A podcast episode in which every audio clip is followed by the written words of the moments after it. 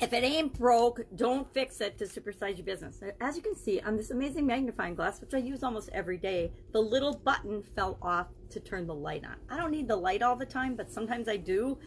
But it reminds me that it's good enough. It still magnifies. It still does what I need it to do 99% of the time.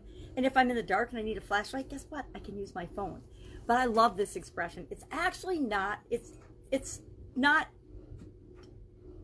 the origin of it is probably back to the Stone Age when they re, when they invented the wheel and and began inventing things when humanity did.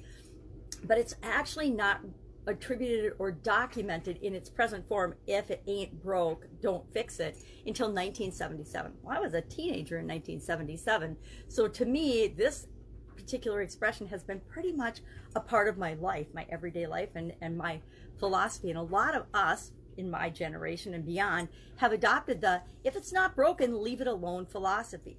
Now, this one came from a member of the Jimmy Carter administration by the name of Bert Lance. He was actually the director of the Office of Management and Budget, I think. And in 1977, he had an article published in May in the National Business publication. And he basically said, you know, he could save the government billions of dollars if they would just adopt one simple motto if it ain't broke don't fix it.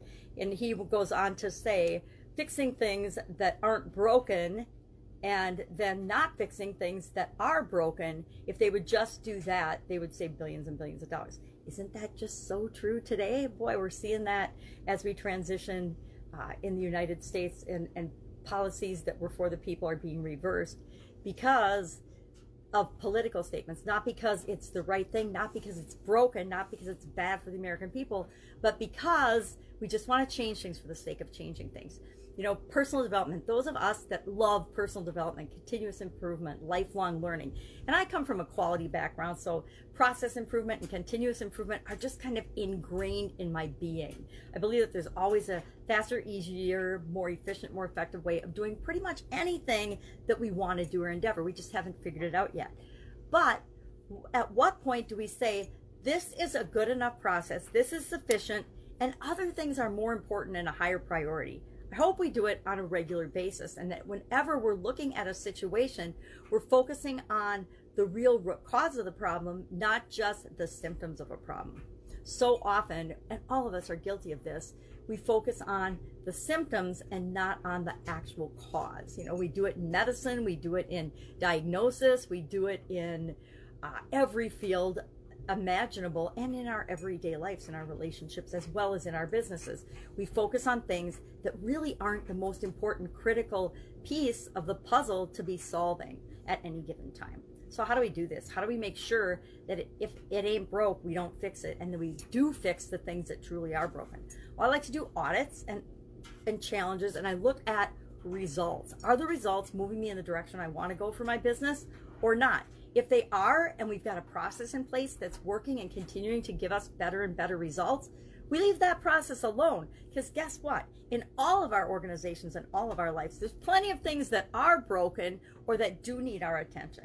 So we want to identify what's working and then leave that alone. Actually celebrate and be grateful and happy and excited and delighted and award and reward the people that have things that are working.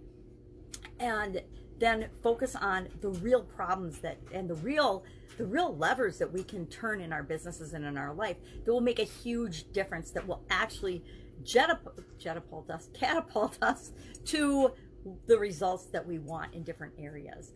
Um, we want to make sure that we're looking for momentum and progress. And if we've got momentum going and progress we want to leave the things that are working alone and add to them do more of them perhaps but we don't want to change them just for the sake of changing them uh, we want to increase the positive results we're getting and decrease the negative results we're getting, right? Kind of seems sensible, but we don't always behave that way. Sometimes we undermine ourselves and make make mistakes by fixing things that aren't broken and then things that are broken totally ignoring and not even seeing. There's a whole lot of stuff in all of our lives that is in need of our attention, right?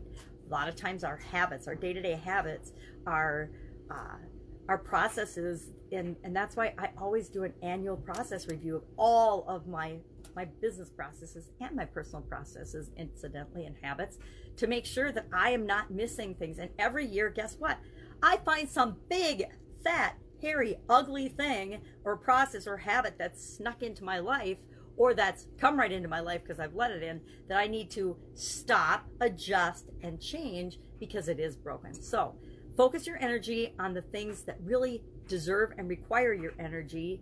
Fix them and move on. Fix them, put a process in place and move on. And and you know, it's a it's a cycle, right? It's the continuous improvement cycle is a cycle of always finding the things to work on and working on those, making sure that we're prioritizing our attention and getting the results that we want. So I'd love to know your experience with this particular idiom and expression and proverb. If it ain't broken, don't fix it. Are you a perfectionist and a fixer? Because at some point, there's always a break even point, right? Where the amount of effort we're putting into something and the results that we're getting out of it there's an optimal point and then after that point we can put more and more and more effort into it but we're getting a diminishing return on our results and on our effort and our energy. So we just we don't want to be doing that. We want to get the most out of our business and out of our life. All right have an awesome day. I'll be with you tomorrow with another interesting idiom working on proverbs. And uh, what it means where it came from and how you might use it in your business right now. Love to hear your stories about how you're using it. Take care and catch you tomorrow. Bye